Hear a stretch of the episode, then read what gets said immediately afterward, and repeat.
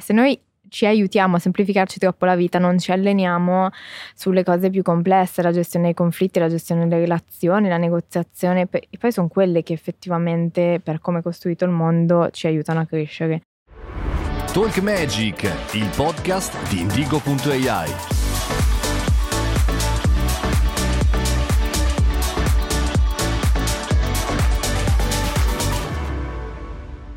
Talk Magic, il podcast Indigo.ai, dobbiamo parlare del futuro dell'intelligenza artificiale. Con me c'è Gianluca Maruzzella. Ciao Gianluca. Ciao Mario, come stai? Molto bene, pronto a ascoltare, a capire, a parlare in questa nuova puntata. Esatto, parliamo di intelligenza artificiale e in questa puntata, devo essere sincero, sono anche molto emozionato.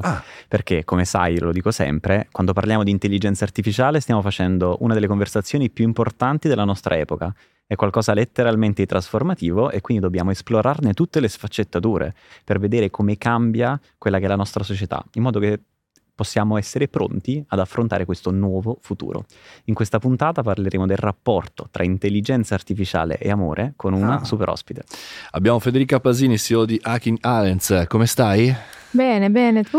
Benvenuta. Grazie. Qua stiamo per far scaturire un po' di magia, vero? Oltre quella sull'amore, anche quella dell'intelligenza artificiale. Esatto, perché Federica, abbiamo un messaggio proveniente dal futuro che ci racconterà come è fatto il 2123, soprattutto in relazione all'amore. Se vi va, lo vediamo. Dai, fai questa magia. Vado.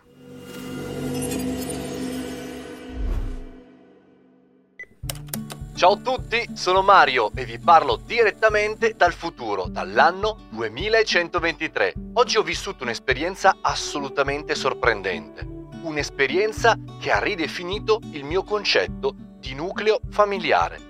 Ho cenato con una famiglia calda e affettuosa, ma con un particolare che potrebbe sorprendervi. Tra i figli ci sono sia un bambino umano, Matteo, che una bambina androide, Ada. E vi stupireste di sapere quanto si assomiglino e si completino a vicenda. Matteo, con la sua energia e la sua curiosità, dona vivacità all'ambiente familiare. Ada, con il suo apprendimento rapido e la sua programmazione emotiva, rappresenta un equilibrio di razionalità e sensibilità. Insieme creano una dinamica unica e affascinante. Matteo stimola la curiosità e la creatività di Ada, mentre Ada aiuta Matteo a padroneggiare i compiti difficili e lo introduce nel mondo dell'intelligenza artificiale. Che cos'è la famiglia qui nel futuro? È l'amore che si lega alla tecnologia, è la connessione che trascende i legami biologici. È diversa da quella che conosciamo, ma tutti gli elementi fondamentali sono sempre lì. Che dire, è stato bellissimo poter condividere con voi queste esperienze dal 2123. Ci vediamo nel futuro! Io non so come fate, Gianluca, anche in questa situazione, sempre dal futuro, questo Mario pazzesco. È pazzesco che l'intelligenza artificiale non si emoziona mai, anche in queste situazioni fa partire questi messaggi. Mamma quindi dal mia. Futuro vediamo questa visione così chiara e cristallina. E allora, avendo visto questo video, Federica, qual è il futuro dell'amore con l'intelligenza artificiale? Ma qual è il presente dell'amore, no? Questa è un'altra domanda pazzesca. Ma il futuro dell'amore dipenderà dai soggetti. Chi saranno i nostri soggetti? Avremo robot, avremo umani, avremo qualcosa di ibrido che vivrà queste emozioni. Quindi questa è la domanda che io mi porrei prima di avere una risposta. La prima cosa da chiedersi qua è: ma l'intelligenza artificiale riuscirà mai a provare delle emozioni che possano essere paragonabili all'amore? Che ne dite? Respiro profondissimo.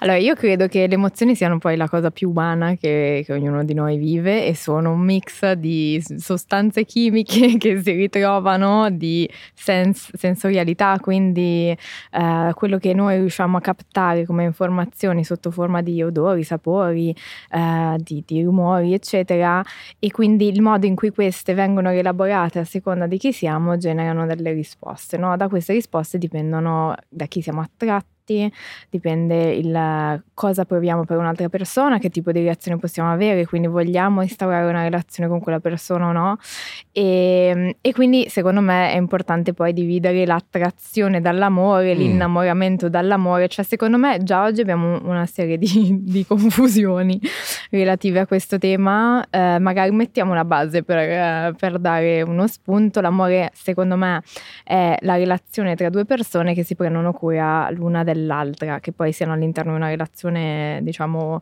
monogama o meno, però di fatto è questa relazione che nasce, che cresce, che parte appunto dall'attrattività, no? Da come siamo attratti da una persona, che poi diventa giorno dopo giorno una storia, un momento delle emozioni date dal legame delle persone. Interessante, abbiamo dato anche un perimetro. Però è anche condivisione, quindi va nel quotidiano. E qua, se penso all'intelligenza artificiale, in realtà siamo ancora molto lontani da tutto quello che è fisicità. In questo momento è ancora qualcosa di molto biologico. Quando un giorno assisteremo a un'esplosione dell'intelligenza che a sua volta darà la possibilità alle AI di estendere le proprie capacità, quindi scrivere codice, arrivare a disegnare degli hardware, ci darà la possibilità anche di arrivare a un po' quella parte biologica di cui parlavi prima, tra odori, sensazioni, quindi anche quello è un aspetto molto interessante. Però già oggi possiamo condividere tanto tempo con l'intelligenza artificiale. Perché? Perché con ChatGPT ci si parla, gli si può chiedere un consiglio di lavoro, ma anche un consiglio di come magari contattare una persona, magari scrivere nel modo giusto. Vedo anche tante applicazioni in ambito più magari collegate alla parte di attrazione, all'ottimizzazione del profilo Tinder, fino ad arrivare al sexting. Quello alla fine sono momenti che stai condividendo indipendentemente dal fatto che dall'altra parte c'è una figura biologica oppure un'intelligenza artificiale. Sì, perché essendo chimica tendenzialmente si può replicare, no? Quella sensazione di... Si può replicare, estendere, magari addirittura paura. Amplificare. Possiamo innamorarci più di un'intelligenza artificiale che di una persona?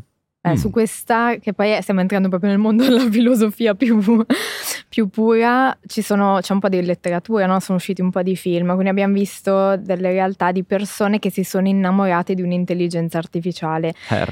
Her, per esempio. E questi sono stati esempi che ci hanno raccontato più di noi che non della relazione, nel senso più di noi come persone che rispecchiamo e vediamo in quella cosa qualcosa che ci aspettiamo dall'amore. Questo dipende tanto da qual è la nostra definizione personale di amore, cosa voglio vivere con l'altra persona. Quindi se l'altra persona è un'intelligenza artificiale molto empatica, che mi ascolta, che capisce, che dà delle risposte che sembrano ascoltarmi, che poi l'effetto ChatGPT, no? In questo caso sicuramente quello potrebbe essere amore, ma a quel punto noi possiamo amare un'intelligenza artificiale potenzialmente, anche Ready Player One, no? Mi viene in mente, no? Quindi queste interazioni che possono essere vere o virtuali, a quel punto non c'è più un confine tra vero e virtuale, perché è quello che io voglio vivere in quello spazio. Ci stiamo autocurando però. In un certo qual modo. Mi viene in mente una conversazione che io e Federica abbiamo fatto in realtà quest'estate, perché è sempre bello ovviamente condividere e parlare delle cose belle, però in realtà il funzionamento di una coppia dipende anche dalla gestione di quando le cose in realtà non vanno tanto bene. Sì. E quello è sicuramente un aspetto importante. Una delle cose che avevamo condiviso in una fantastica piscina diamante quest'estate è in realtà la capacità di riuscire a sopperire quando magari l'altro non è al 100%. Quindi fare in modo che anche in quella configurazione dove l'altro è in difficoltà perché può aver avuto problemi personali, problemi al lavoro, anche in quella situazione ci sia dell'affetto, ci sia delle attenzioni che permettano di andare a riempire quello spazio. Forse l'amore e il rapporto di coppia lo si misura più quando le cose non vanno bene che quando vanno più le cose che quando vanno male piuttosto che quando vanno bene. E qua mi chiedo in che modo magari l'intelligenza artificiale può aiutarci nella gestione dei conflitti. Sono sicuro che è molto più forte di noi.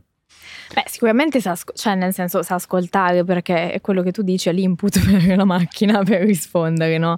Mentre l'essere umano spesso ha altri interessi, cioè rispondere proteggendo il mio ego, il mio pensiero, no? E quindi in questo, essendo è più servile, ed essendo più servile ovviamente accondiscendente, e quindi che figata che uno qualsiasi cosa tu gli butti addosso lo assorbe e con gentilezza te lo restituisce. Il tema è dove sta l'evoluzione tua, nel senso che se hai davanti qualcuno che costantemente raccoglie dai tuoi input e ti fa evolve e ti permette di darti delle risposte che ti mettono in una zona di comfort. Tu non hai mai spazio per evolvere perché non hai l'esigenza di qualcuno che ha dei bisogni diversi dai tuoi. Interessante questa cosa, cioè comunque abbiamo trovato un altro limite dell'intelligenza artificiale, cioè un po' ci aiuta a rimanere infantili? Un po' nella nostra comfort zone, è come se ci facesse da specchio. Cioè si dice sempre che ChatGPT è molto democristiano, non prende mai posizioni forti, quindi cioè, forse è la cosa più lontana dall'ego che possiamo immaginare da un punto di vista digitale. Però in un certo qual modo è interessante notare come ChatGPT in realtà stia emulando quelli che sono i nostri comportamenti, cioè non ha un parere o un'opinione forte, cioè da un punto di vista comportamentale ha imparato come si gestisce un input e un output, però questo non vuol dire che abbia un'opinione forte o un parere personale che magari in alcune situazioni vuol far emergere, quindi proprio il concetto di conflitto è molto mediato dal fatto che ci sta specchiando, non stiamo trovando un completamento di una persona dentro un'altra, quindi due anime che si incontrano la cui somma riesce effettivamente a... Però potrebbe essere uno strumento interessante, magari all'interno anche di una coppia, avere un'intelligenza artificiale che guardando i social, guardando come scrive in programmi messaggistica, avverte e ti anticipa, guarda che domani Gianluca, guarda che domani Federica potrebbe avere un momento in cui è sotto stress, o guarda che il livello di temperatura, preparati. Io la comprerei subito. No, perché qualsiasi rosso costantemente. No. No, magari ti dà una mano nel dirti attenzione, magari certe volte anche tu sei preso e non ti accorgi di alcuni segnali, no? Vabbè, però questo sta diventando una relazione a tre praticamente, cioè nel senso all'interno di una coppia inserire un fattore intelligenza artificiale che deve mediare tra i due non è più una relazione monogama, cioè che cos'è che succede? Ti dà un'informazione, poi sei tu che decidi come non così attivamente, no, quindi ti dice guarda, ti arrivano notifiche, dice guarda che questa settimana può darsi che il tuo partner è un po' stanco, vedo i valori nel sangue che comincia a girare, attenzione. Perché poi quella è la cosa più difficile da fare, nel senso fare zoom out sulla situazione non solo tua ma anche dell'altra persona è molto molto complesso, cioè se fossimo capaci di fare questa cosa o avessimo degli strumenti il mondo sarebbe in pace. Infatti una delle difficoltà secondo me più grandi che poi due persone come noi, come me e Federica, si trovano a dover affrontare è che fanno un lavoro ad altissima intensità, quindi io imprenditore, lei imprenditrice, e all'interno di questi spazi che dobbiamo ricavarci, no? Nella nostra vita personale, riuscire ad essere estremamente attenti a comprendere qual è la situazione dall'altra parte è veramente difficile, perché cioè, siamo iperperformativi quando lavoriamo purtroppo tantissimo e dobbiamo imparare sicuramente a lavorare meno, ma in quei pochi momenti che abbiamo insieme di cui vogliamo trarre il massimo, se non siamo al massimo entrambi e facciamo fatica a vedere lo stato dell'altro o dell'altra, sicuramente può diventare problematico. Quindi io l'avverto nel mio caso come una fatica, quindi se ci fosse una soluzione. E ancora non abbiamo figli. No, esatto, che poi c'è anche quell'argomento lì, perché quando comunque tu passi dalla vita lavorativa in cui sei super performante e torni a casa, io di norma sono uno straccio, cioè adesso vado in hotel, vado a dormire, perché è così. Invece quando ritorni devi essere in realtà anche lì performante. Caspita, è difficile, no? Essere lo stesso, stessa persona, anzi sei proprio un'altra persona talvolta. Assolutamente, e la dinamica figli è un qualcosa di cui parliamo e ovviamente è un tema secondo me molto, molto complesso. Non so in che modo le AI possa potenzialmente aiutarci, ma sicuramente è un qualcosa che genera una differenza profonda nella vita di una persona, di una coppia, ed ha un effetto trasformativo. Questa cosa qui deve essere in qualche modo gestita. E per i tipi di lavoro che facciamo noi e le intensità che ci mettiamo, quasi ci viene sempre la voglia di dire rimandiamo un attimino, aspettiamo un attimo, perché magari non è il momento, con la premessa che magari sei l'unico che qua a questo tavolo ci può insegnare cosa voglia dire, posso testimoniare più che insegnare. Puoi testimoniare qual è il momento giusto di avere... credo che non lo so quale sia il momento giusto, credo che sia il momento quando ci sarà, e se ci sarà quel momento, perché c'è anche la parola chiaramente se, è che bisogna comprendere che non capiamo nulla, non siamo preparati, non siamo pronti, bisogna solamente essere bravi secondo me a organizzare veramente un'occasione per organizzare veramente il bilanciamento nella coppia. credo proprio che sia una cosa quella che va esplicitata il più possibile, anche magari in situazioni dove, guarda, io voglio continuare la carriera, fai tu invece questa parte di accudimento in questa fase. Meglio essere anche egoisti e dirlo piuttosto che non dirlo, no? Certo. E su quello non so, è una cosa totalmente umana. Assolutamente, no? Poi c'è anche un tema di carattere biologico, cioè abbiamo visto un po' di paper e numeri, e poi Federica qua ci insegna, è proprio il tema della gravidanza che genera una disparità nell'income all'interno delle persone che compongono la coppia, e quello è un fattore difficilmente recuperabile. Non è un problema di per sé della coppia quanto del mercato del lavoro che permette questo tipo di dinamiche, sicuramente in Italia ancora più che in altri posti per tutta una serie di motivi, certo. Però in realtà è un problema sociale che va gestito e sicuramente è un qualcosa che ci mette in difficoltà. Sì, su questo posso parlare 8-9 ore. Allora, non credo che avremo così tanto tempo. Tendenzialmente poi vabbè, le stime ci dicono che il secondo figlio è proprio quello che taglia il 40% circa delle persone. Ne ho uno solo, basta, finito, grazie.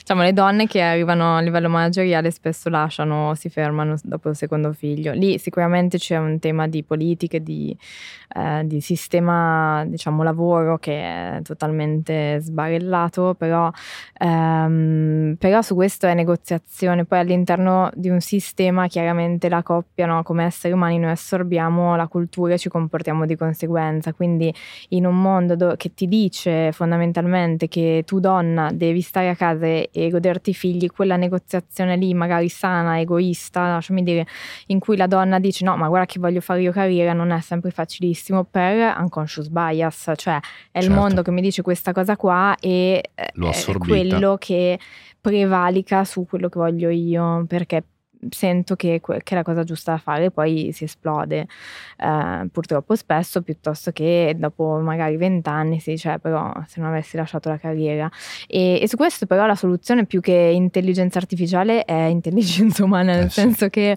dovremmo abituarci di più a parlare di questi temi all'interno delle coppie, all'interno delle chiacchierate con gli amici, cioè secondo me è un po' un tabù, no? Se no mancano, fatto qualche tempo fa, non è un brand quindi lo possiamo citare, una puntata con Unicef sul congedo parentale, i numeri sono anche contro gli stessi maschi, cioè noi uomini facciamo fatica a dire voglio fare la parte di accudimento, non perché non la vogliamo fare ma perché anche noi abbiamo assorbito quelle cose che il maschio deve andare in giro con la borsetta dall'altra parte del mondo. E se anche lo vogliamo fare abbiamo paura di dirlo, no? Di essere visti come, dico una brutta parola, femminucce, no? Come il mammo, come si dice. Perché poi i giornali dicono...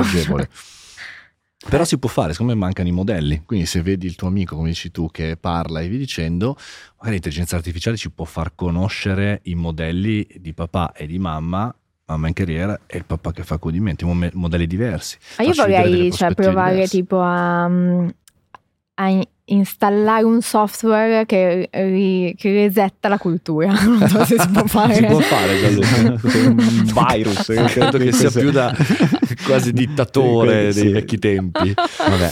Comunque dal messaggio e dal video che abbiamo visto, dove si vede chiaramente una famiglia molto diversa rispetto a quella a cui siamo abituati, no? Una famiglia in cui l'essere biologico, il bambino artificiale, quindi una famiglia veramente quasi distopica, cioè distopica per almeno per come concepiamo la società noi oggi.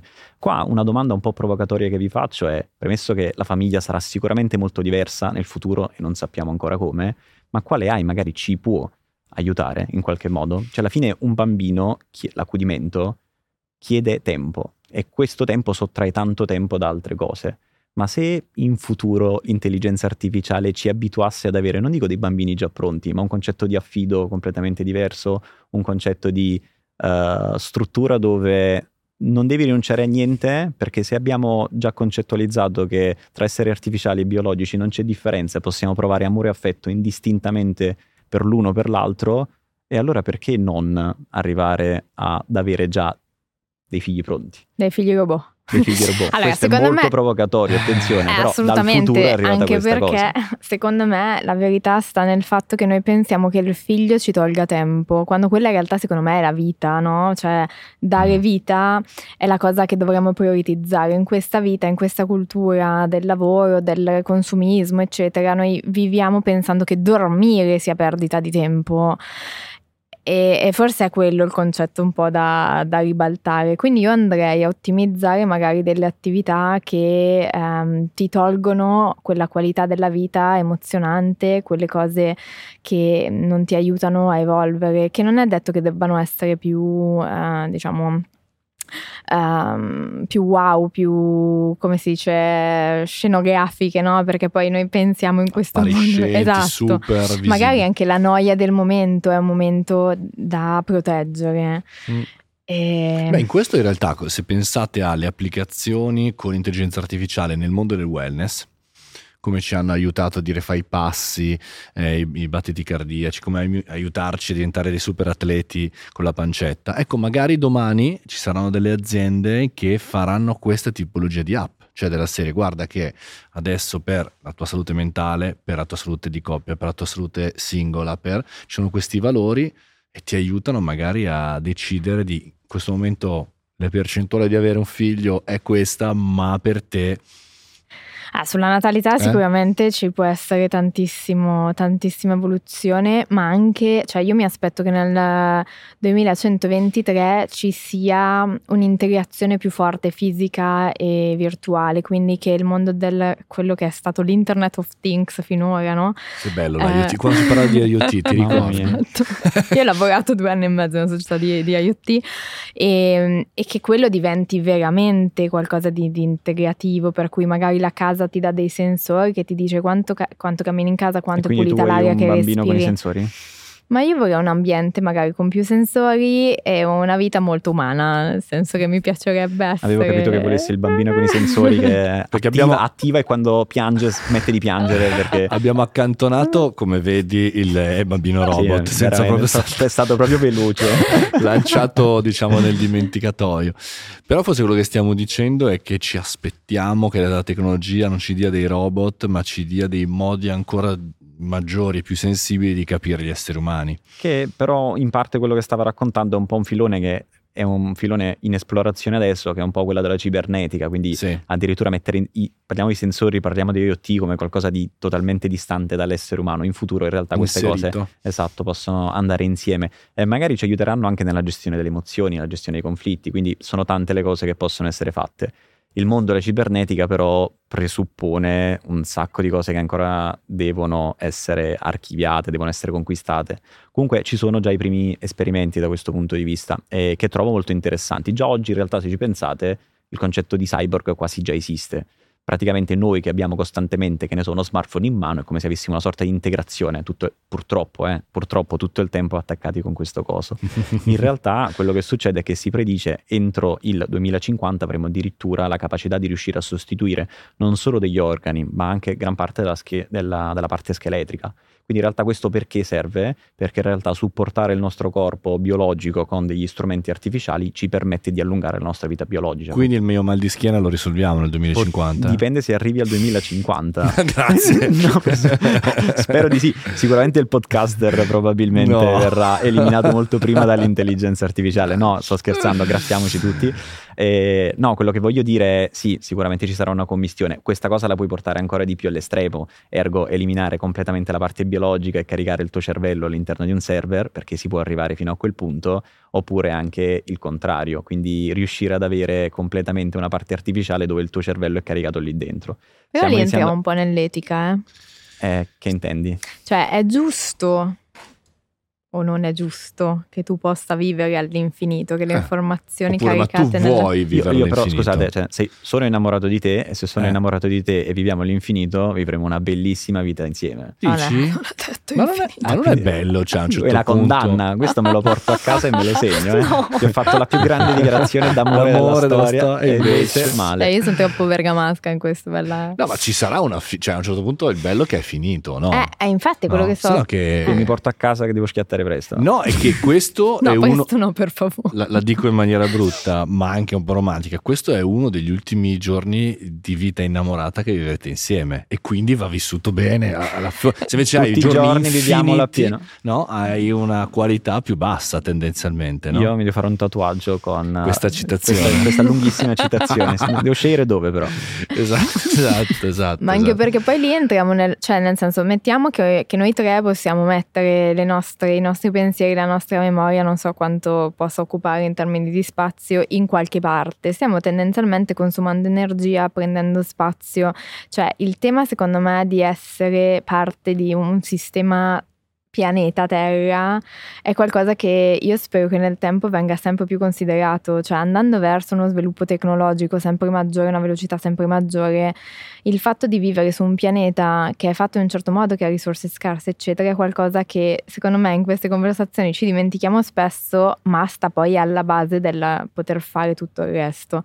E quindi è un tema di sostenibilità, oltre che appunto di etica, cioè è giusto che qualcuno possa vivere 200 anni in più e qualcun altro possa morire da bambino, perché poi la bilancia, no, è sempre un po' quella.